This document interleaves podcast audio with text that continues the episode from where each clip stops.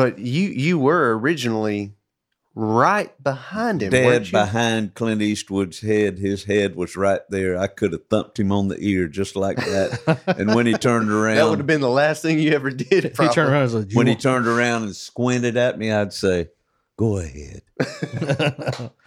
Go ahead. make my day."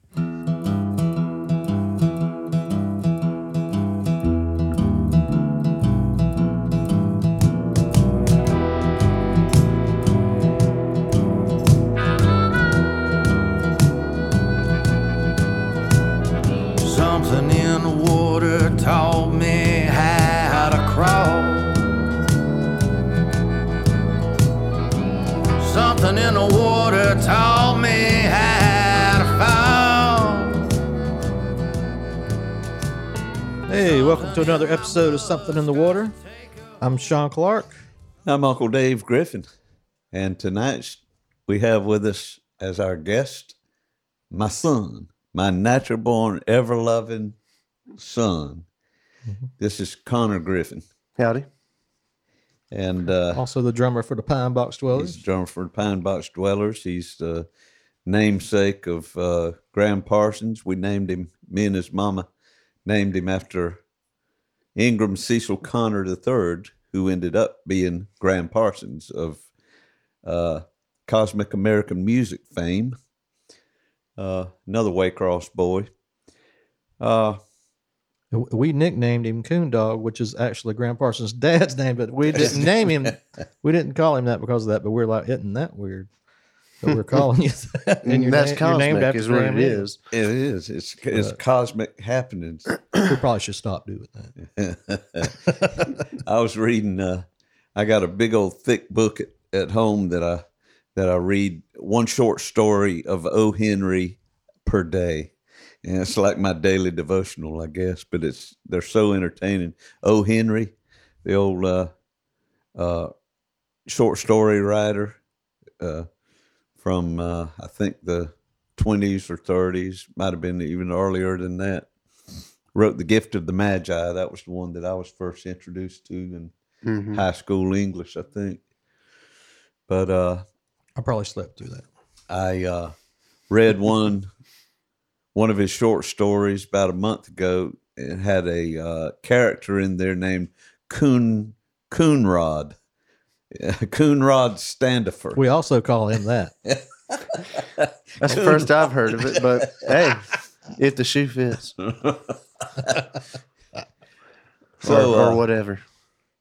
Um, I told you to clean your room up before we left the house. Well, Oh, that's right. Uh, yes. This is a professional setting now. Uh, this um,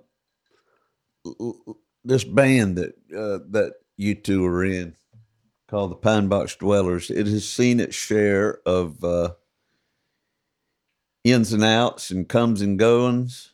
yeah. And uh, right now, it's interesting to me uh, that uh, y'all are a, a duo right now, and sometimes trio. But Yeah. uh, We're- how's that working out? It's going pretty good. Yeah. Um, playing as much as we can, and you know, we can be a duo, and we can be acoustic on in cajon or electric and drum kit, and we can also have guests when we feel like it. So Right. And, and you already, you know, even in the band days when it was four piece band, I mean, we y'all were the primary singers. hmm The two of y'all, Connor's always harmonizing with you and doing some lead vocals himself. But so the, the vocals are not lost at all. I mean, I Mm. don't know. I, I'm I'm digging it because yeah. you know we're real tight together, and And there's more money. yeah, there's more Yeah, money to go yeah, around. True. But, uh, Yeah. Well, more leg cool. room. It's all about the leg room. hmm yeah. More space in the van. Yeah. More space to stretch your legs. Well, But us, we we three, including uh, Caution Light Justin, Mhm. are got a project going on of songs that me and Dave have been writing together over the years. mm, we got 'em. And we what- got quite a few. We'll get together and write them, and I'll go home and not remember anything. And Dave writes everything down and has it, all the keys and the chords and the the lyrics and the the date and the time and the. Right. I'm I'm I'm just Timekeeper. I'm glad I'm that you're what. I'm just anal that way. Yeah. but uh um and we've also uh connor actually uh was writing a song the other day that he brought in Yeah. Mm, to yeah. uh, y'all and you you'd cut a little uh Two. a little two-part harmony Two. Uh demo of of the chorus which was all you had initially Yeah. uh, it's uh, very cool, very cool sound, and uh, and uh, a great old classic Americana murder ballad type song, you know, idea, song Mhm. plot. But uh, that one could wind up on the Yeah. CD as well. So it's Waycross Stagecoach is what we're calling it, and uh, it's not necessarily. I don't know if you'd call that a band name or just a a thing. You know, yeah. it's uh, I think It's an When- entity. an Right. entity. Yeah, but I, Don't have to be Anything. who came up with that? Was that you? I, I came up with the title, but Yeah. we. I'm trying to You're remember what. bouncing we were- ideas we off were- Ian, right? Ian. we were doing This is way back This before- was way back in probably Oh, okay. uh, before 2010, even that you you came up and said We if we could call a traveling an entourage yeah.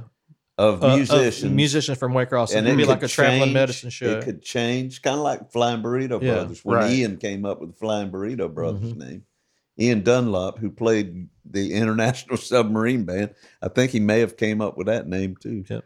Uh, Ian uh, was the bass player in Gram Parsons' uh, early band. Uh, when they moved out to California, he came up with the idea of Flying Burrito Brothers. but I think Ian was in New York when he had. We came up with that, he probably was, but. Uh, and then it it definitely applied by the time they Yeah. got to Southern California with all the uh, Spanish influence over there, Yeah. burritos and such. But uh, back in the late '60s, early '70s, uh, there was a lot of bands, you know, going on like Strawberry Alarm Clock, mhm. Grand Funk Railroad, Chicago Transit Authority, mm, Dick's Chocolate Headband, or whatever, you know. Uh, these long, long names: Pacific Gas and Electric Company, you know. uh, and so Ian fell right in with that, and he came and said, "How about the Flying Burrito Brothers?" yeah. and they used that.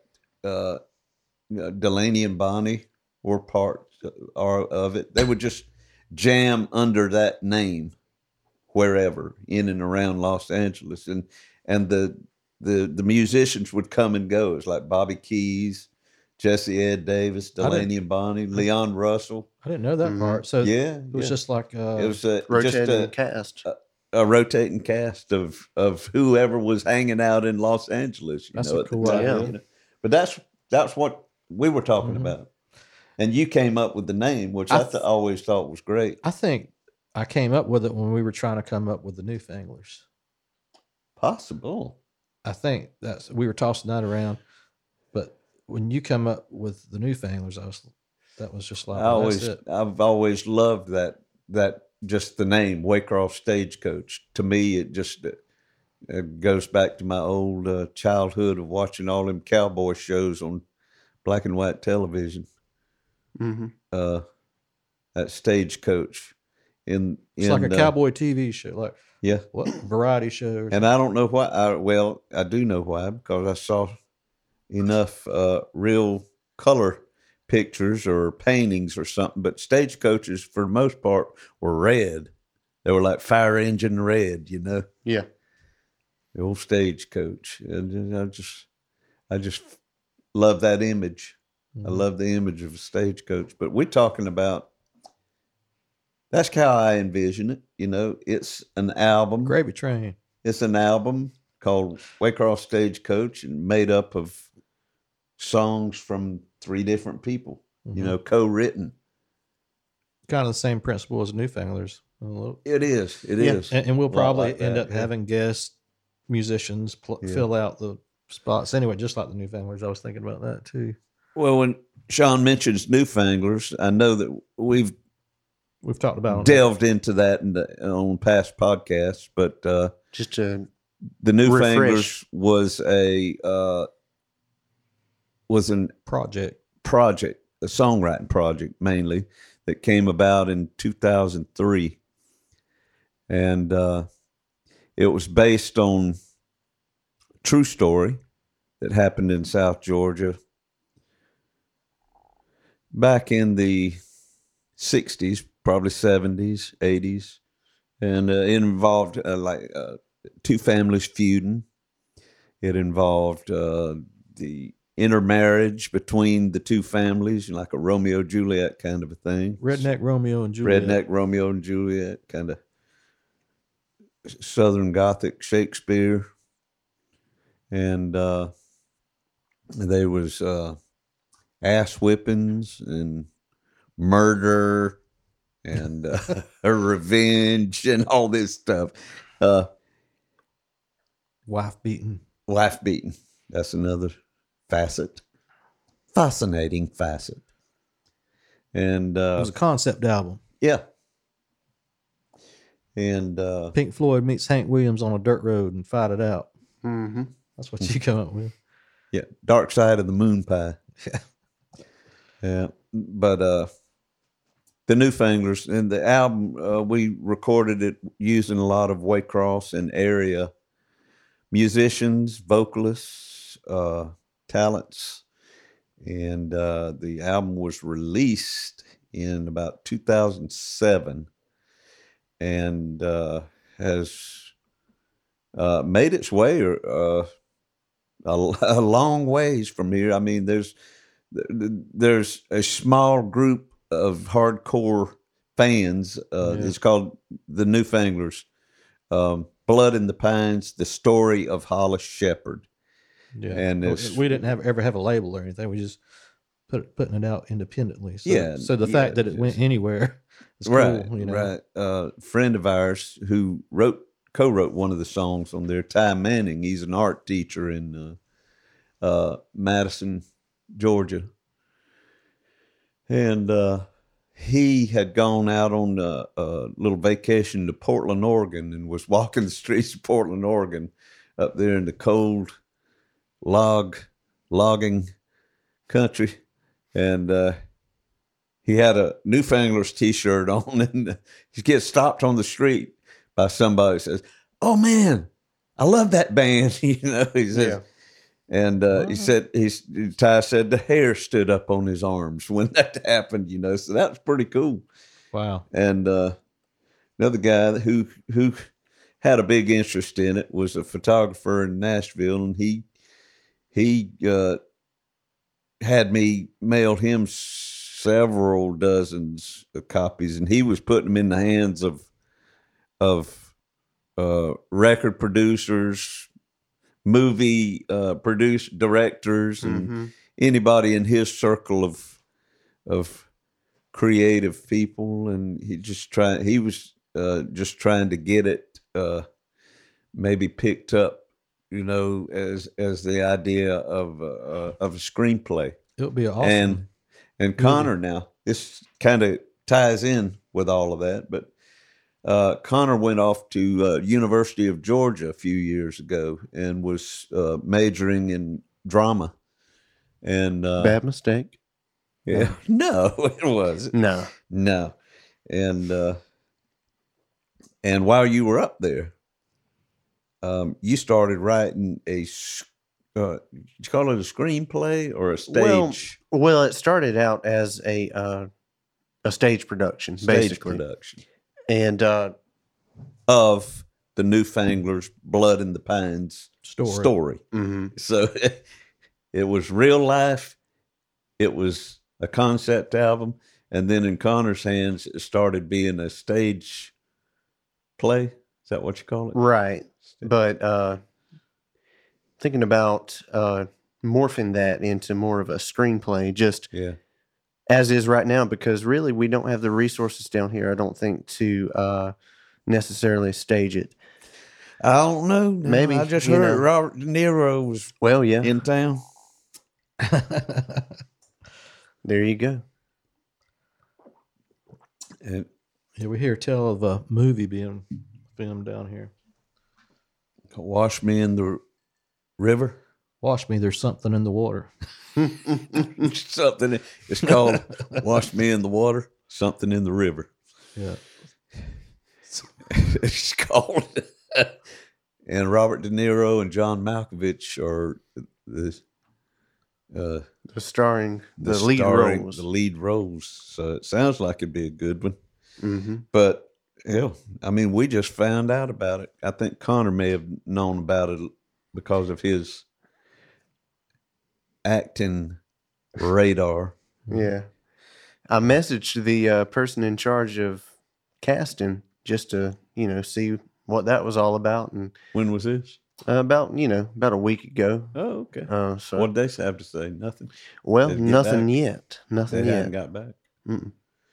Yeah, usually, and it may be because this is a pandemic going on, but uh, usually you'll get uh, calls for extras that'll go out all over the internet, you know, and uh, Mm-hmm. and you told when you were at- still at UGA, you emailed me and mom and said, "Hey, y'all might be interested in this. It's a Clint Eastwood movie." Yeah. Called The Mule. It's going to be filmed in Augusta. And I looked at that and said, you know, that could be fun, you know. And they were just said, had different extras they were looking for.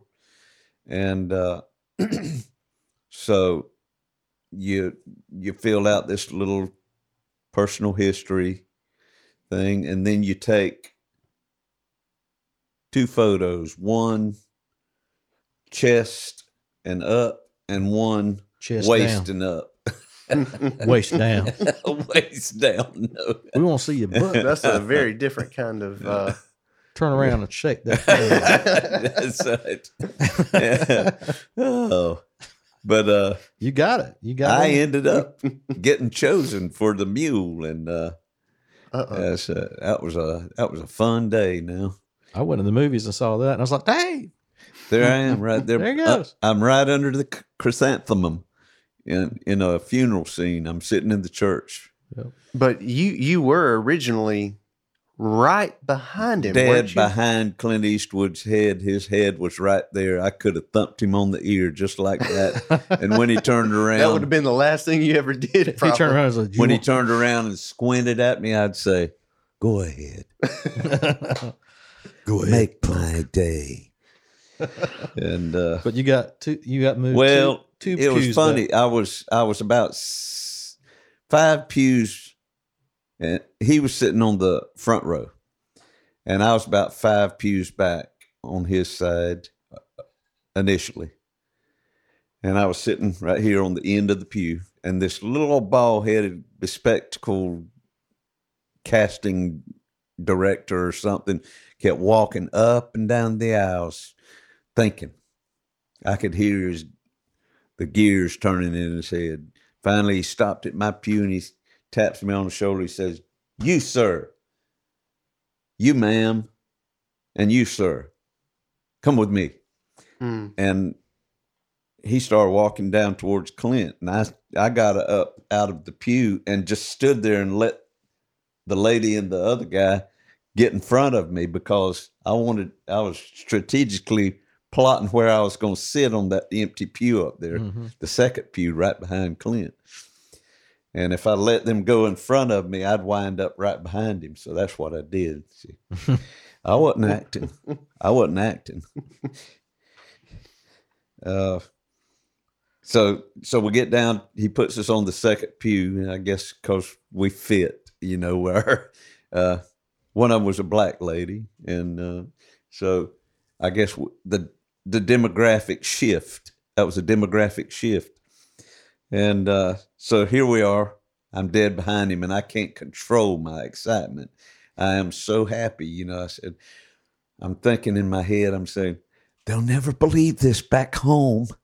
Yeah. hmm wait till I tell Gary You got- this. You got the grinning so much they said, "All right, you move."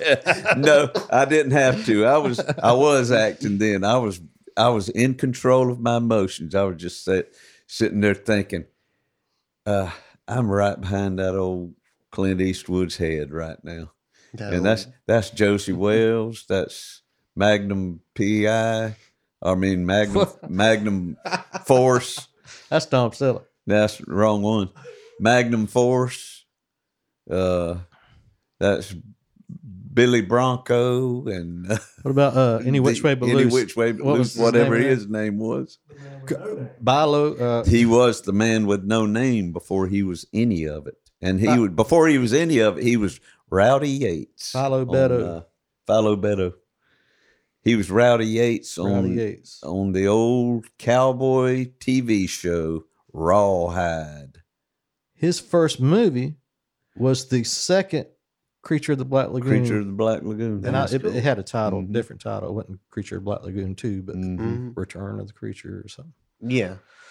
He was a scientist with- Mhm. with wild Mhm. uh, hair like James Dean. Oh, it was just like this wall mountain of hair, you know, and What, what He year was- was that? oh, Around? probably fifties, late fifties. He was too pretty for science. he was a he was a handsome devil, and uh, he was uh, he epitomized uh, the the macho movie star. You know, in fact, he was he was often uh, chastised about his violent movies. You know, and hmm uh, a little bit of He was squint. misogyny and everything. They used to call him Squintin Tarantino.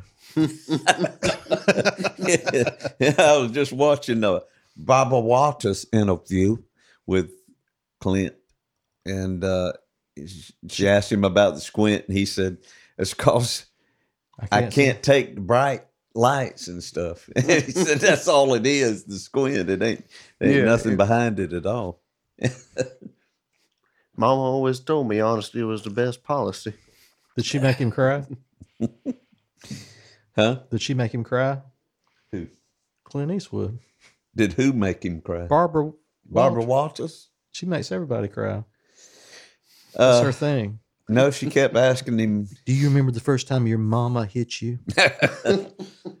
her thing she kept going back to she kept circling back to why don't you think you're sexy Oh, do you think you're sexy she thinks he's sexy. That's why she, kept that's talking right. about. it. That's- she kept talking about it i already heard that uh, people talk about him in in in in the earlier days saying how imposing a figure he was he's tall very tall and hollywood you know and you make an entrance into a room a restaurant or whatever and you're this tall good looking guy like that you know and it's instantly you know heads are turning and Happens to me all the time.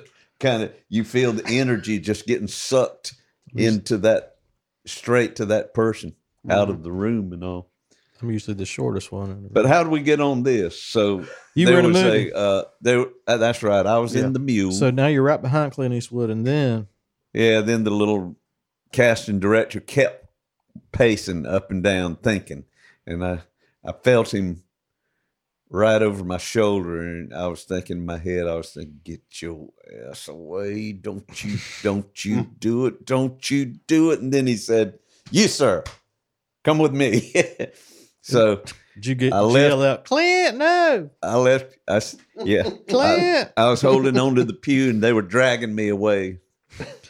Uh, but I had to leave the back of Clint's head behind, and he put me right back where I started again. But I thought you were like just two pews behind him because you were. it was about three or four. you were uh That was a small church.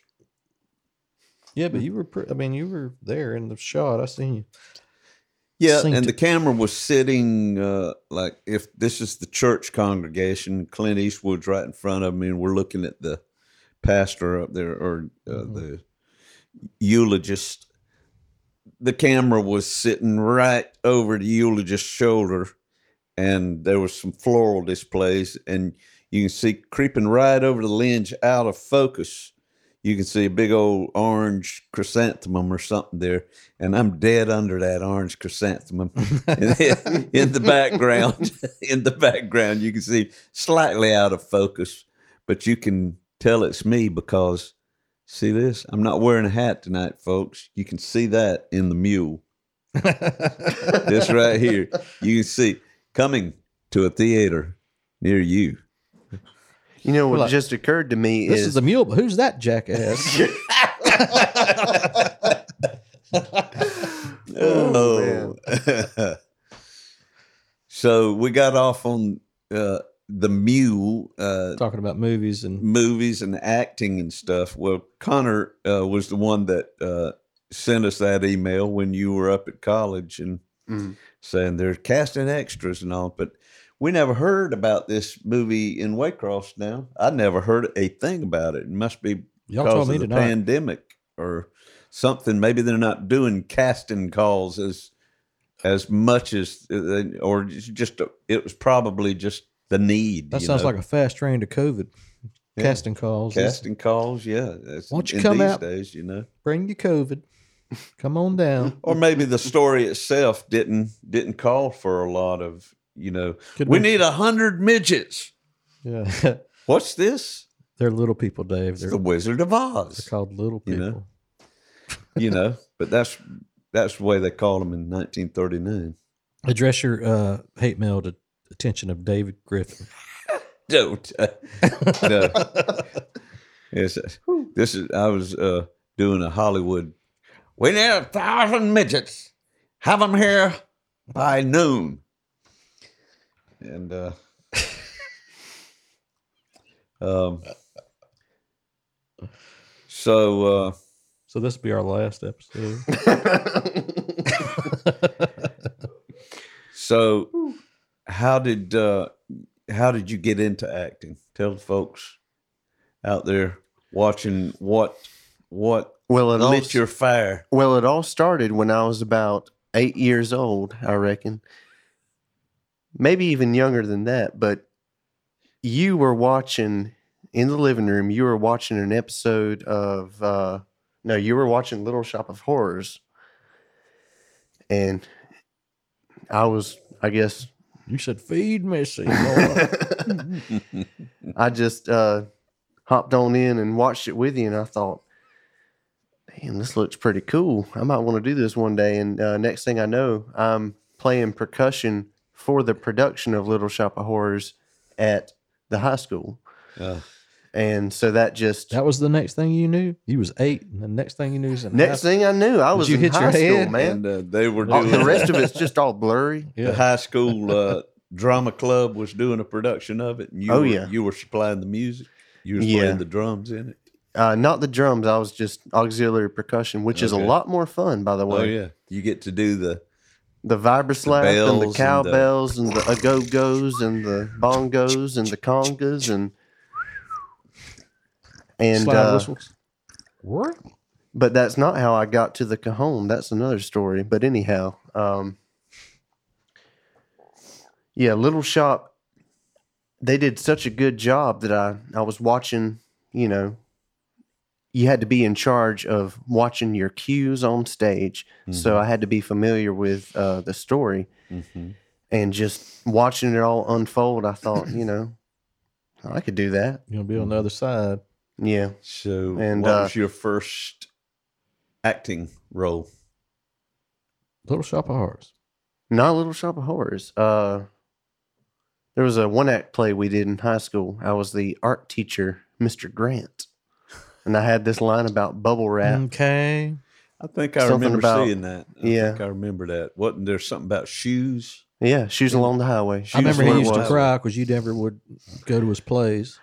I think I remember something about bubble wrap. Daddy did- I support- never- I supported everything he ever did. Daddy never loved me.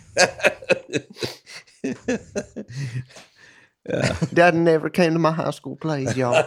I never had time. I didn't son. know- I was always trying to make a living, and uh, You weren't you. there. You weren't there. I didn't even know. I didn't even know you was acting.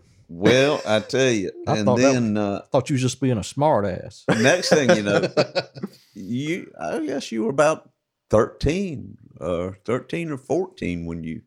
that was a dark time.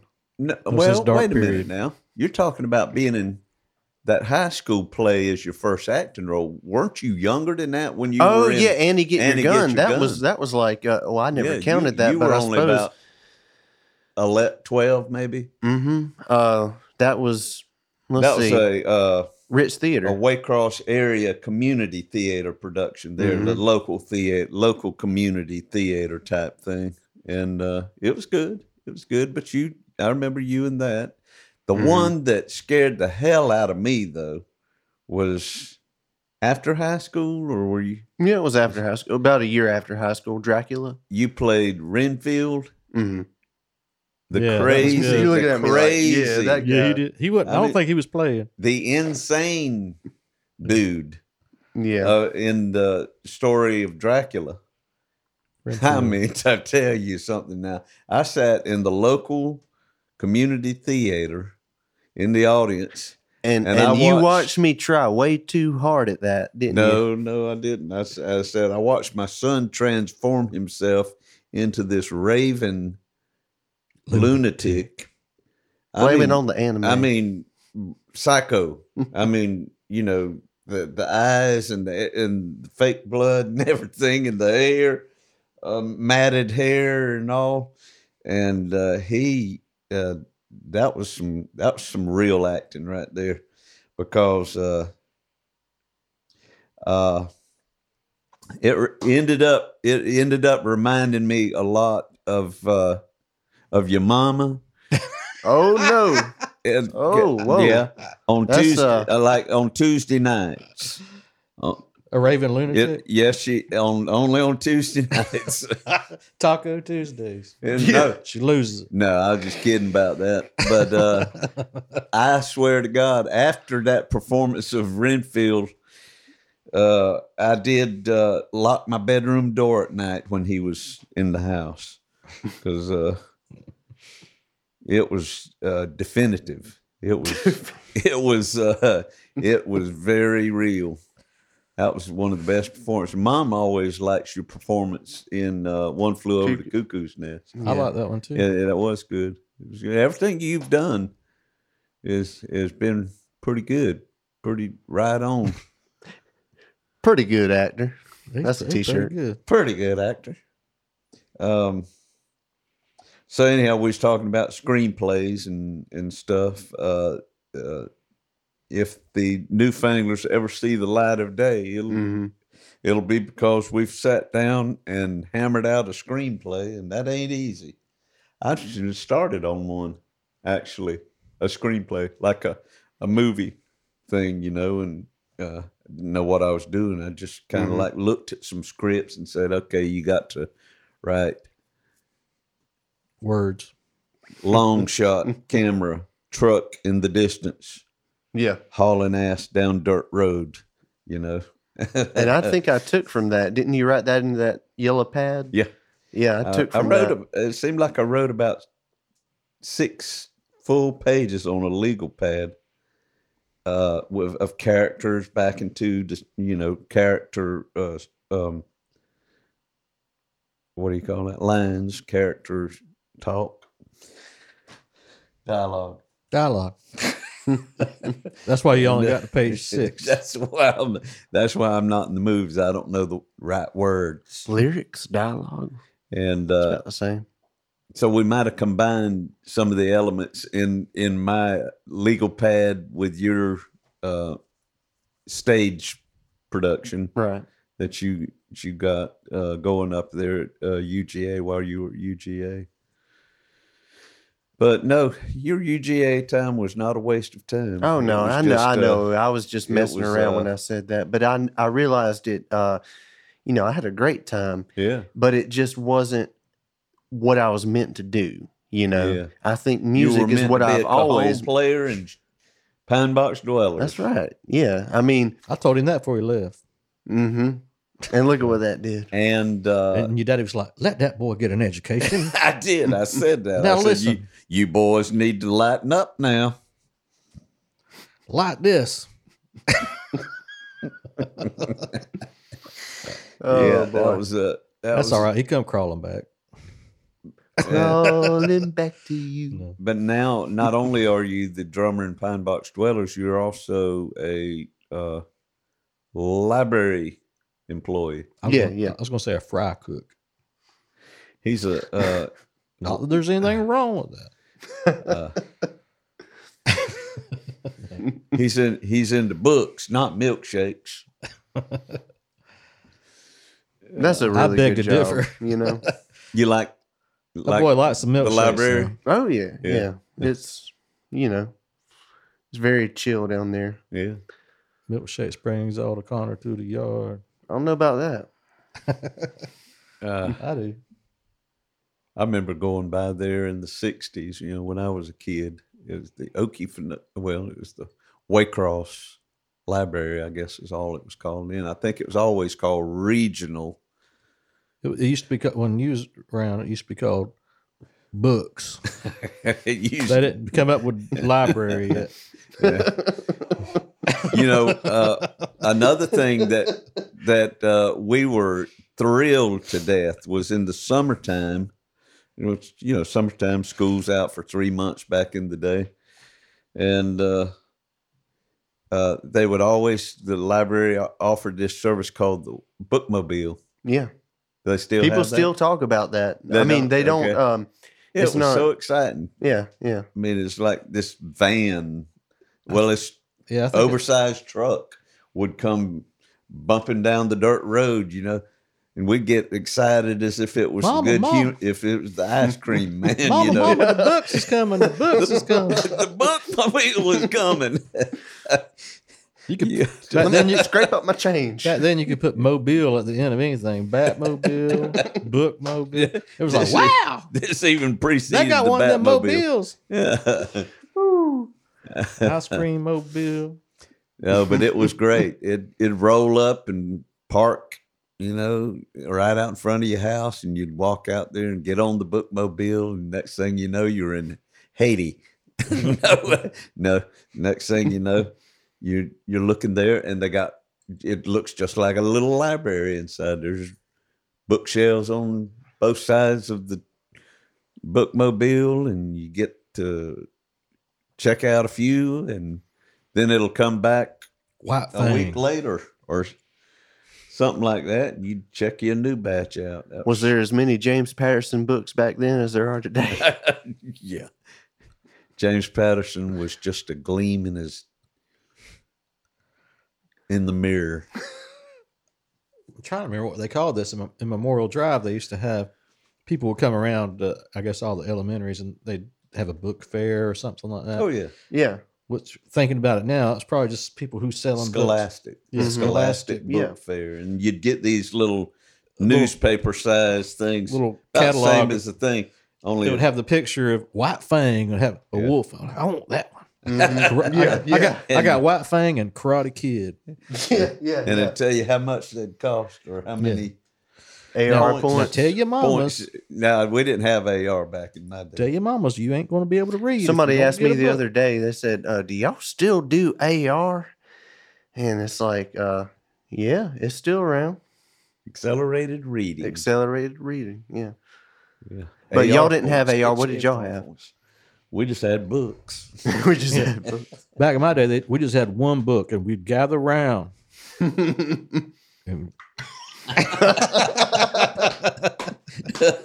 well, for, well, in my day, we had stone tablets. Moses come down from the mountain. He said, "Here it is. Here this is." Cast your eyes upon. this is worth ten AR points right here. Y'all get busy. This is worth ten AR points. Don't drop it on your foot. Moses, we can't read that. Well, you just have to trust me. Don't kill. Oh, yeah, that's the, the old days. Uh, well, uh, we've talked a lot about where I grew up, and uh, it was the same road. In fact, it was in the house next door to the one that I grew up that you were born into and Did y'all have them in the kitchen? raised for What? Was you born in the kitchen or the bathroom? You were raised for three years in that house. and- What? And uh, uh, it was on a little ta- uh, little street called Mount Pleasant Road, which was dirt road forever when I was growing up. And uh, No mountain. I guess by the time you were there, it was paved. And uh, my aunt, my uncle Vance renamed it, nicknamed it Dog Hill. So that's where the the Dog Hill references that you hear all over these podcasts. It goes back to that road that I grew up on, and and Connor lived on it from '93 to '96, and then we moved. You Did know, you ever go strangely over there? No, I didn't know you Oh, until yeah. y'all. moved didn't into know. the two story? Yeah. Do you remember? Do you have memories strangely, of the house? strangely, the only thing I remember about that house is when I was in a crib. I don't know how I remember this, What? but I was in the crib. You just made up some dream. Nope. And I remember that air conditioning in the room or the the uh the ventilation was just loud, Yeah, keeping me yeah, up Yeah, all the time. W- Were was you it were you or no? scared? You used I wasn't to. scared. I was just like I, I think you had a thing about ceiling fans at one time. at one time, yeah. Had to think about You were afraid I had a of them, I thing believe. about ceiling fans. Were you afraid of them, right?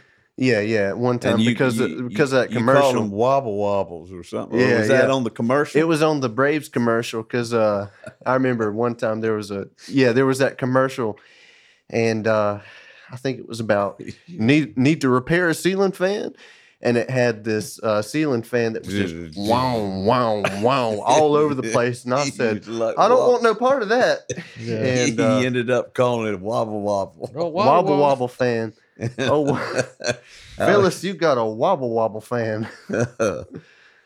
Oh boy. Well, that's uh, you know, I don't have a whole lot of memories. I think we've talked about this on other podcasts too, but I don't have a whole lot of memories that predate like three years old, and that's exactly you were three and a half when we moved from that house. So I can imagine your memories of that old house that we lived in on on Dog Hill are few and far between. yeah. You, you I don't don't, have any real remember that. clear, concise memories. But uh, I'll tell you what uh, you did. A couple of things there that, that really impressed the heck out of me, and uh, one was uh, your uncle Gary gave you one of these plastic Fisher Price drums for Christmas or your birthday one Mhm. time. And I was in a band back in those days, early mid 90s, and we would record videos of some of the our sets, and you would watch them religiously. You'd sit down there and watch our band performing up there, and you'd play along with us and sing along with us and everything. But you had them little red drumsticks and that Fisher Price drum, and was watching this. And I swear to God, you started doing a double stroke roll when you was about two. It's like, mm, you know, it's I was thinking, holy gosh. and and then the other thing was you used caught the bug early. Yeah. Oh, I was I was tickled to death. Um, the other thing was you had this little tiny, oh, well, it was probably about that big synthesizer. I was going to say and uh, else. little keyboard that would sit in his bedroom, uh, on the floor, up against the wall, and uh, and in those days he would wa- he watched a bunch of uh, he'd go through phases uh, like Thomas the Tank, Blues Clues, stuff like that. And then he'd get on a Disney kick, and we had all Lord. all the Disney VHS movies, Beauty and the Beast, to Cinderella, Little Mermaid, Snow White, all women, all the girl ones. all the girl knows, Lady and the Tramp, uh, just everything Disney had. Yeah. uh, he would watch them, but he'd get on one and he'd stay on one Forever. Till it was like, oh God, Connor, come on, man. You know, Pick another one. yeah. But one time, and you know how Disney uh, uh, they work a lot of music into their movies and all. So uh, he he was on to something in one of the Disney movies, uh, and uh, then he leaves the living room, and we hear him puttering around in the bedroom in there, and he flips that synthesizer on and sits down and starts playing the exact notes melody of that Disney song on TV that he was just watching. It's like oh, do do do do do do, you know, something like Yeah. that. And I said, "Yes,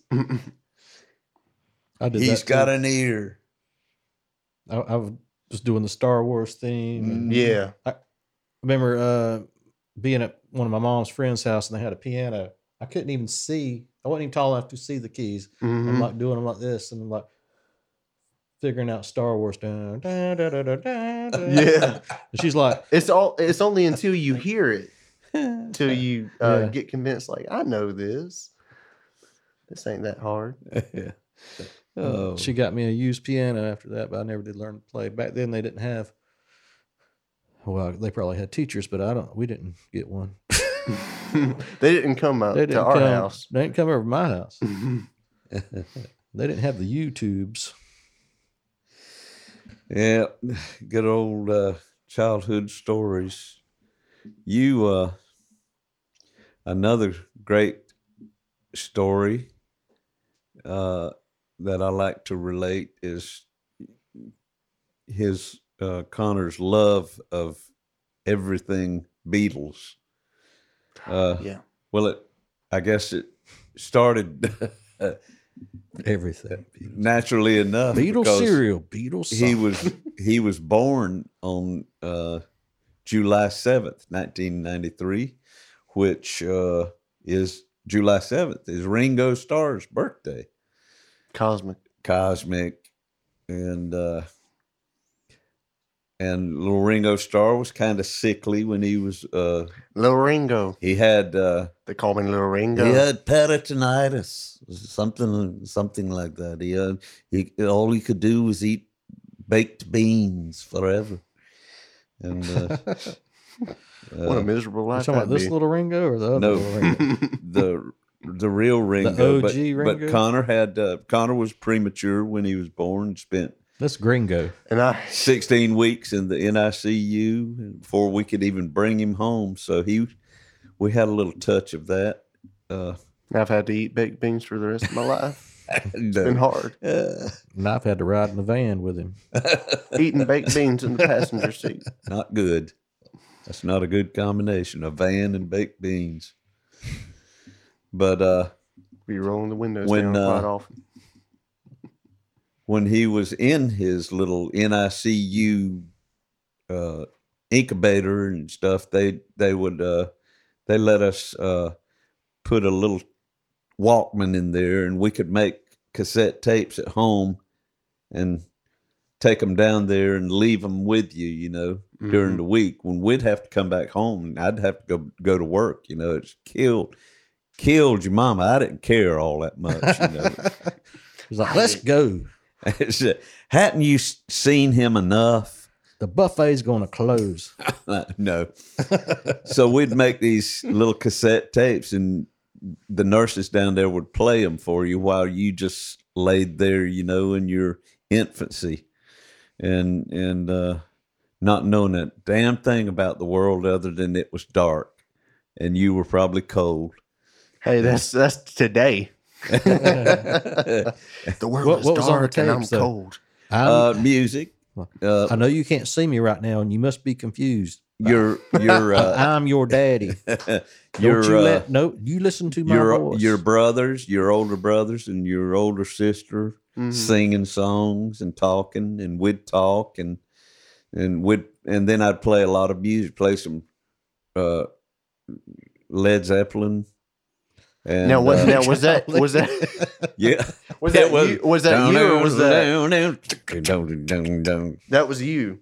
Huh? That was that you? was you recorded. Yeah, I was Okay. making those. Yeah. Yeah. Yeah, but but it always ended with Ringo singing "Good Night." You know, from the White Album, the last song on the White Album. You know what's crazy? the actual. You song dreamed sang that? it? No, one time, one time, uh, One we were coming back from It a gig. real. We were coming back from a gig. We didn't have any music playing on the radio, uh, or Spotify or nothing. But uh, "Good Night" by the Beatles was going through my head, just on a loop. Hmm. And uh, right when it got to the chorus in my head, Sean in the front seat started going, "Good night." That's I'm how in tune we are. Whoa. I remember. You Yeah. Told- Oh, It- it- wait a minute. Wait a minute. So that was you were going through my head. just he was playing the song in his head. He wasn't Yeah, singing song it. in your head, this and wa- you this- we were in and you got silence. right to it. I yeah, was- we were in silence, Oh, and then Lord, Sean man. goes, I'm fixing to- "Good you- night," and that was exactly where it was in my head. I'm fixing I'm to like- drop this mic on the floor. And I said, "Boy, if that ain't cosmic, if that ain't a That- sign, that's you more know, than cosmic right there. I mean, all the time it shows. he, you'll play one note of just just Sometimes you I don't in between even- songs, and Yeah, you'll be sometimes like, if I play a chord, "Mm." that's one thing. But sometimes I don't even play a chord. You're like, "Gambler's Eyes." I'm like, "Yep, that's what I was gonna play." yeah. It's like, how'd you know that? Fishing for wishes. Yes. well, that that means that y'all uh, We were separated at birth. are brothers. y'all are brothers of band brothers of the road. You, can. That's probably the way the Beatles felt. You know, Paul and John. You know, they probably were that in tune. They had to be. The four of them were so in tune to one another because of what they lived through in that Yeah. bubble. You know, that self-imposed bubble. they would have died if they hadn't have self-imposed in that bubble. Mhm. Uh, they would have been torn to shreds by fans. You Mhm. know, What What's funny is I would never would have thought me and you would be this tight in a band and um, playing music and mentally connected when you were this big and I was working at Crosstown Music yeah. and I was saying, "Hey, Connor, high five! Hey, Mr. Sean. Hey, Mister Sean." Yeah, yeah, it's crazy. the first memory I have of you was, um, I think we were in Little Nights or somewhere where you were playing, Mhm. Dad, and uh, Sean, you were sitting at the same table as I was, and you were just doing these uh, little wavy hand motions and everything. and- Oh, This the uh, two finger deal. yeah, I don't know what you were doing, but I was just That's my little. Kid was go like- to. I was like, "Whoa, what is that? Like a little cat or something?" Like Taking my thumb off and stuff. you know. Not all that, you know, but This is a bird. I'm go like, go tell your mama this is a bird. Mama, Oh, man. look. Mr. Sean told me that's a bird. Sean. yeah. well, uh, when when we let's say, I guess you would have been about four or five. We went on vacation and left him home all alone. I had a good time. and some crooks tried to to break in. Orlando, and uh, when we left Waycross, uh, headed to Orlando, I took Meet the Beatles, the very first, well, the very first Beatles album that they In America. recorded was "Please Please Me." Yeah. Right, the But you said Meet first- the Beatles, which Meet was, the Beatles was the Capitol, the American Mhm. first album. Anyhow, the the first Beatles album, put it in the uh, the uh, CD CD, player. player. and you were strapped. We had a van, so it was me driving, mom over here, and you in the very Back back, strapped on in the middle of that sofa seat in the back of the van, strapped in a car seat, right in the middle, just looking around. You know, not bored at all. You was a good traveler. You know, we'd be riding by acres and acres of cows and desolate desolation row and you'd be out there just looking at it, you know. You know, most kids would be screaming and bloody murder by after 30 minutes, but you were fine and you were rocking out to the Beatles. and uh, so you heard them all the way to Disney World, and then we spent three or four days down there. You know, back to to the theme parks motel, theme parks motel, and you'd hear maybe a half of a song, you know, then you'd get out and go to the theme park all day. Get back in, you'd hear the rest of the song. Mm. Y- So it slowed way down. And then we headed back home and picked up the long playing albums again. And by, when we got to Jacksonville, it was right at the beginning of Sergeant Pepper's That's when everything album. changed. and uh, we just got through Jacksonville, and and the song was uh, "Lucy in the Sky with Diamonds," and as soon as it ended, Connor's little voice in the back of the van says, "Play it again," and so I said, "Yeah, I'll do that for my boy. He likes the Beatles. All right." so, and it was like after about thirty minutes later, it was one more. One more time. Three One time, hours Daddy." later. Three hours later, it was, and then I finally, I said, "Son, Enough's enough. I'll make you a tape with nothing but Lucy in the with Diamonds on when we get home. But, But we, we got gotta- move on." We got to get better than this. And it just so happened. And uh, my last Beatles story is another uh, uh, Orlando thing. We went to Old Town in Orlando, and you were probably about seven, maybe six or seven at that time. And uh, Nike. we were we were in in this uh, kind of restaurant slash bar in in Old Town hmm and uh, they had uh, karaoke in the middle of the day, and this guy's up there, and, and uh, Connor run, Dad, can I go sing? Uh, come together? I said, sure. And he this little kid runs through through the across the dance floor and up to the stage and puts in his request, and the guy's uh, uh, kind of looking at him suspiciously, like, "Oh, great." another kid, you know. And uh, so he kind of announces him, you know, like this little kid is going to sing uh, "Come Together" by uh, the Beatles now, and uh, he starts up doom, doom, doom, music and everything. And Connor's up there just kind of dancing on one foot back and two like this, holding that mic Slapping his leg. and, uh, and the vocals comes in and uh, he's perfect pitch you know because he's got that ear I don't think and so. uh, and although it was uh, it was it sounded about as high as Shirley Temple you know did but uh, you, you don't expect you know you uh, you uh, expect something like you expect- Disney Channel music or something. yeah, you expecting John Lennon to come out, you know, but Oh, it's well. John Lennon on helium, and uh, and uh, but everybody in that place just like they yanked their heads yanked around like whiplash, and uh, and they were getting into it, and when he finished, he came running back to the table and just all Continue happy life as normal. all, all oh, oh, happy. You was quite full of yourself. Of course, Was we I? we were all saying, "Man, that was great," which it was. You know, we're proud of you.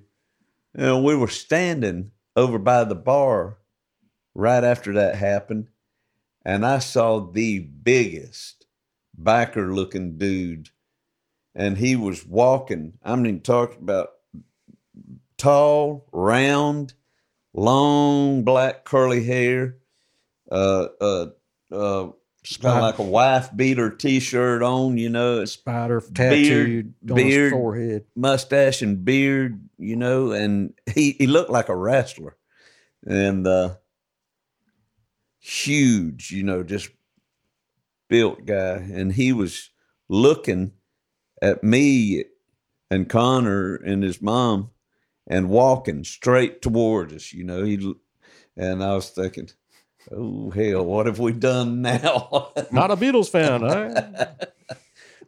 and I don't know. I don't know what I did. I couldn't do anything. I might have just kind of took one step forward in front of y'all, you know, and and and just kept looking at him, you know.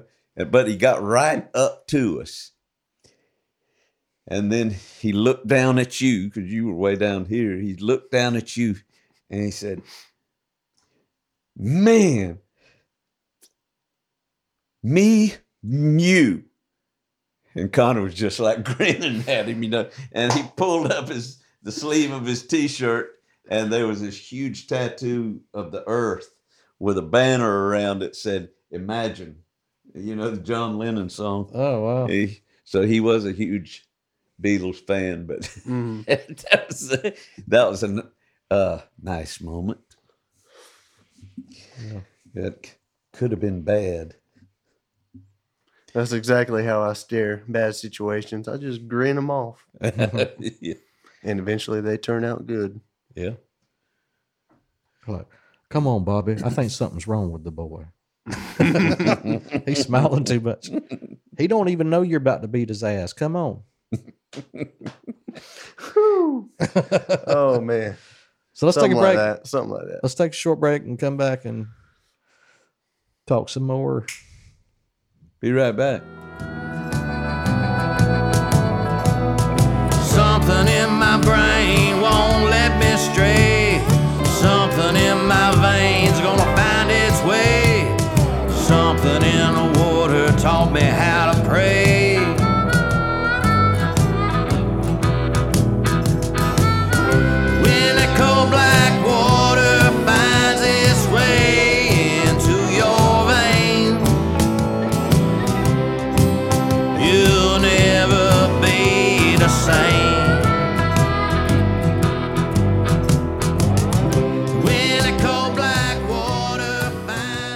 Hey, folks, welcome back again. Uh, Sean Clark, Uncle Dave Griffin, and our guest this week is my son, Connor Griffin. Um, well, I don't know how many of you know this, but uh, probably a good many of our watchers do. Is that uh, I've been putting on a couple of music festivals here in Waycross, Georgia, for a long time. Um, the uh, annual Gram Parsons Guitar Pull and Tribute Festival. Uh, we always have that around the uh, the end of September every year. But last year we were unable to do it because of the pandemic. You probably heard about that too. um, we had to cancel the uh, live music festival. Uh, we ended up pulling off a virtual Gram Parsons Guitar Pull uh, right here in this very room. Caution Light Media Studios, and uh, it was a tremendous success.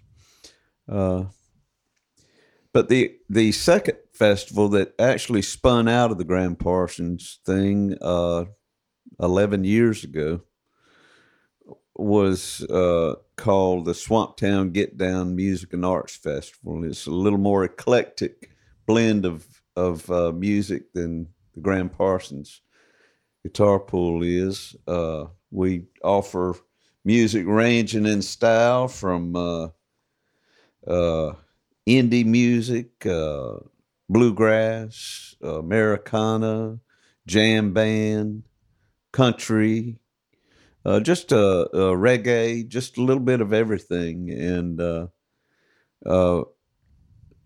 we had we were able to do it last year. Typically, we have it in mid March, so we we were the last festival before the pandemic shut down, and uh, and I remember a lot of pe- people uh, coming to us afterwards, very grateful that for that opportunity, you know, to to dance barefooted one last time before they shut us down. It was a good send off of Yeah. It was, yeah Definitely. so here we are a year later, and uh, I didn't think that we were going to have Swamp Town Get Down either because uh, 2020 was a bad year for us all. It was particularly bad for me. It tried to kill me. I almost, I almost, uh, I, I suffered through a heart attack. Uh, stint. Um, COVID, me and Connor both caught COVID in December.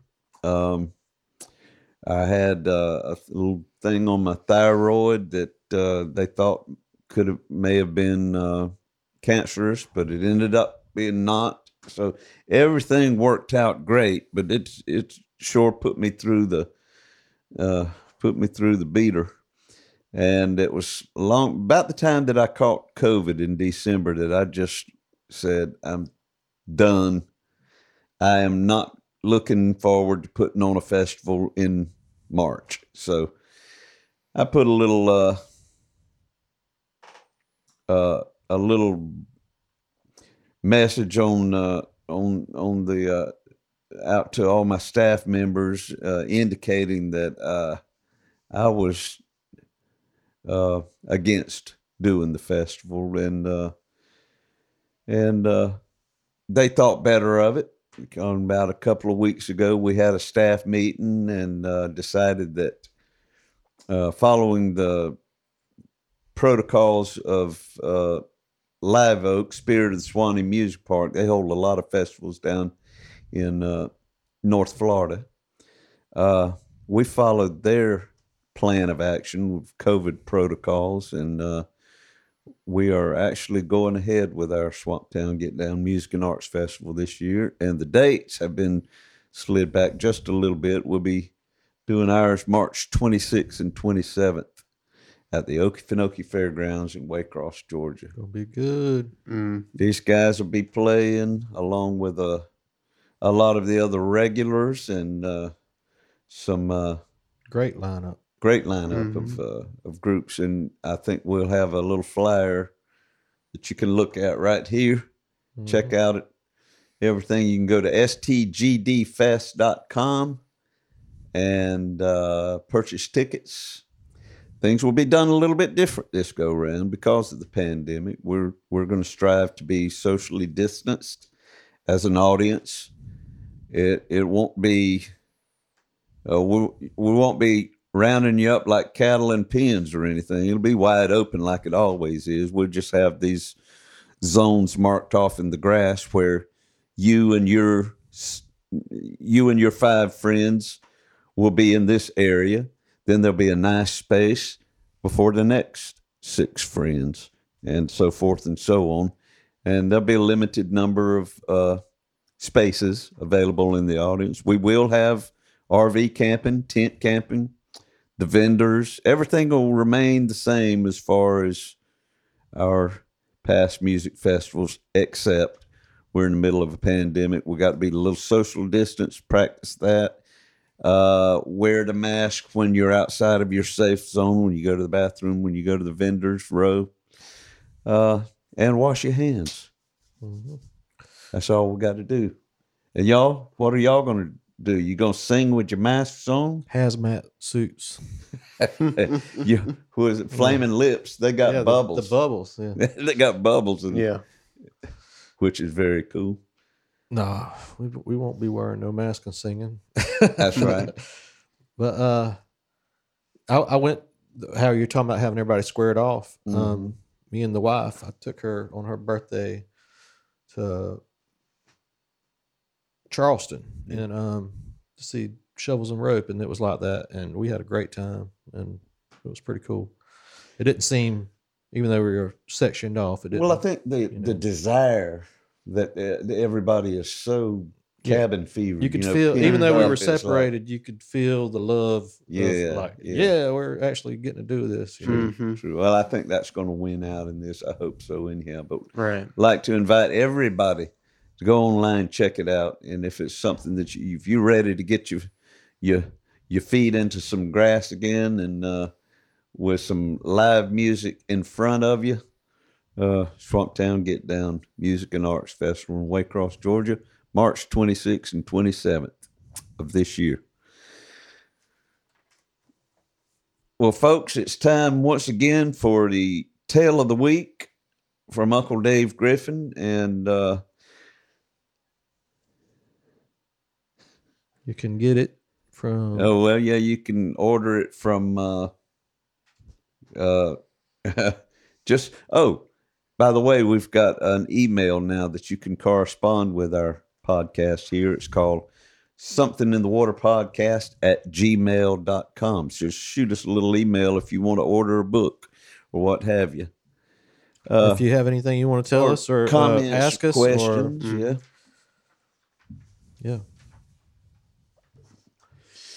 Um, this week's tale of the week is not in the book, but bonus. Yeah. it's uh, kind of uh, we're cutting this. We're recording this in uh, the second week of February, which lines up with my tale of the week. In the wee hours of a January morning in 1993, I was on the job at the Waycross Post Office, sorting magazines for delivery. I happened on one periodical, scanned through its pages, and my eyes fell on a colorful, cleavaged cartoon Cajun queen advertising the fun and festivity that lay in store for me at Mardi Gras in New Orleans. Now, I'd always heard about Mardi Gras the beads, the baubles, the beignets, the boobs, the evil streets, the drinking, the sin, the debauchery. What's not to like about it?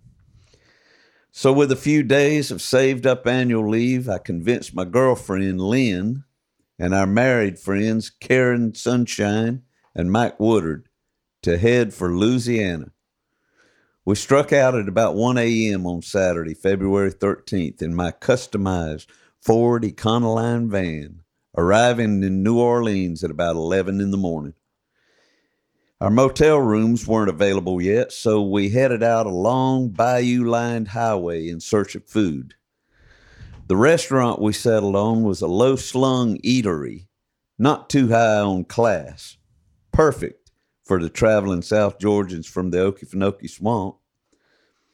We ordered crawfish and long neck beers, and in a matter of minutes, the waitress came out wielding a tray with a mountain of crawfish piled so high a show dog couldn't jump over it. she must have noticed our amateurish attempts as we dug in and politely instructed us to, honey, pinch the tails and suck the heads. We hadn't been in Nolens but a couple hours, but we were right comfortable and made quick work of those delicious little crustaceous mud bugs and Budweisers. As we yielded to the atmosphere of our, of our new home, we spent our time club hopping down Bourbon Street in the French Quarter night, having early morning breakfast beignets as a black saxophonist serenaded on a nearby street corner, and taking a paddle wheel riverboat ride up and back down the Mississippi. It was the Mardi Gras parades that were ceremoniously enchanting. Each evening of every night, there was a parade that could be found in the outlying parishes surrounding New Orleans.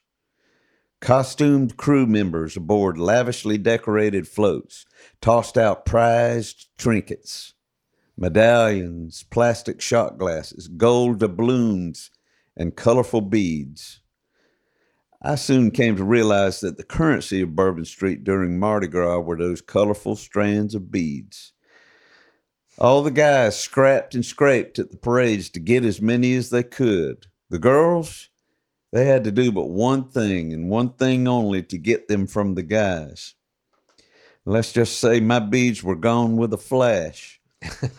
We happened to be in New Orleans a full week before the intense revelry of the grand finale that they call Fat Tuesday. There was plenty going on, but it was a far cry from what would come a week later. All in all, I think I saw 17 breasts during our stay. And if you going by my drunken double vision, then I reckon there was only eight and a half breasts.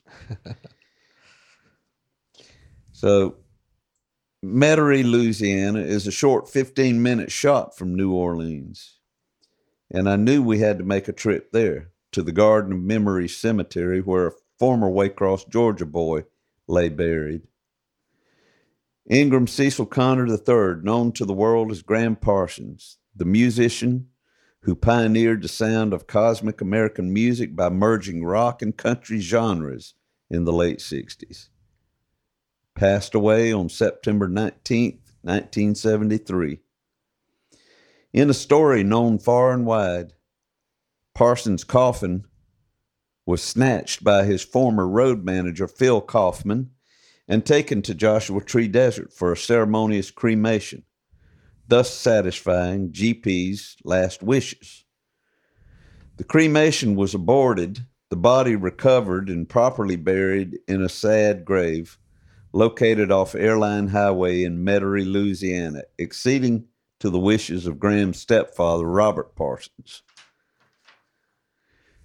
The original plot marker was simply a round stone disc with the words God's own singer etched around the edges. That's the that's the one that uh, that we saw when we were out there in in '93. God's own singer was a song written by former Eagle and Flying Burrito brother Bernie Leadon, and was hardly a proper epitaph for Gram Parsons, who had left behind a prominent body of songs himself. More recently, the gravesite has been appropriately adorned with a bas relief portrait of Parsons holding his guitar and the inscription below a verse from In My Hour of Darkness, one of his own songs. After a few four days, our visit to New Orleans and Mardi Gras finally came to an end. We loaded up in the Econoline van and headed wearily east to Waycross. Mike Woodard gamely took the wheel as his wife Karen, Lynn, and I all passed out in the back of the van with Neil Young in the CD player rocking us to sleep. To this day, if asked who some of his musical heroes are, Mike Woodard will coldly tell you, it sure as hell ain't Neil Young. Not knowing how to eject Neil's nasal singing from the dashboard and being the gentleman that he is, poor old Mike just kept driving down I 10 listening to Harvest over and over and over and over and over and over again. It's a good one. I imagine, uh, Mike, if you ask Mike, how far is it from from uh, Waycross to New Orleans? Instead of miles, he'll probably tell you about 372 uh, cycles of harvest. Harvest. if you listen to Harvest from beginning to end, 903 times, and you'll be in New Orleans. then all three of us ended up recording where Harvard what what recorded Mhm. House oh, of at David? uh, House of David Yeah. in, in uh, Nashville. Nashville. full That's circle. right. That know, was this Pine m- Box Dwellers Mhm. CD, right? Mhm. This morning I was listening to uh, Harvest Moon at the library. Just unknowingly, just started going through my head. So I don't think that was, was on at the Harvest. same the time I started singing but- it. Huh? At the same time I was in my in my kitchen in my underwear and I started singing it. Um, yeah, um, Pine Box Dwellers recorded in uh, David uh, House of David recording House of David. Uh, Um, oh, what was Neil Young's Elliot uh, Roberts was one of the co-owners of it, and that was Neil Young's manager or producer. One David Briggs. David studio. Briggs. That's Mhm. right. Yeah, and uh, y'all were up there. It must have been seven years ago or so. Uh, No. Six, five. It was Three, four. You're kidding me. Yeah. 2015 or 2016. Yeah. Five years. Yeah, shit. Y'all had already done most of the work when I went. I went up there to do some harmony singing. hmm But it's a great old studio. It used to be Quadraphonic Studios in Nashville back in the day, back in the early 70s. And that's where Neil Young recorded Heart of Gold. And maybe not after the Gold Rush, he recorded that in at his home. The whole album Harvest wasn't recorded there. Harvest. Mm-hmm. Harvest. Yeah, not Heart of Gold. Harvest. For You Heart of Gold's own harvest. Yeah, hmm I meant to say the album name, Har- Harvest. Yeah, they got And Th- They had the tape machine. yeah, the original. We didn't record on that, but No, but it was sitting. was in there. I It got to sitting touch it. Get some of that mojo on me. That was pretty cool. So, th- speaking of the three of us, like we said earlier, be on the lookout. We're in the process of recording uh, an album of originals written by some combination of all three of us, and uh, it'll be entitled "Waycross Stagecoach." Rolling into a corral near you. So, folks, uh, want to thank y'all for listening again. Be sure to uh, like us, uh, subscribe to us, Like me. rate and review us, and shoot us an email Yeah. to talk about whatever you want to talk about. Uh, uh, if we get enough uh, response from the emails at uh, something in the water podcast at gmail.com, if we get enough response there, we'll uh, read some out over the uh, over the Over Air. there. over the air. hmm So And we accept uh, meals or anything you want to send us. send us some some uh, T-shirts. t-shirts, some underwear, or uh, um, hats, Booze. um, Boobs. food, Somebody's boob. In and lava lamps. Peace. When the cold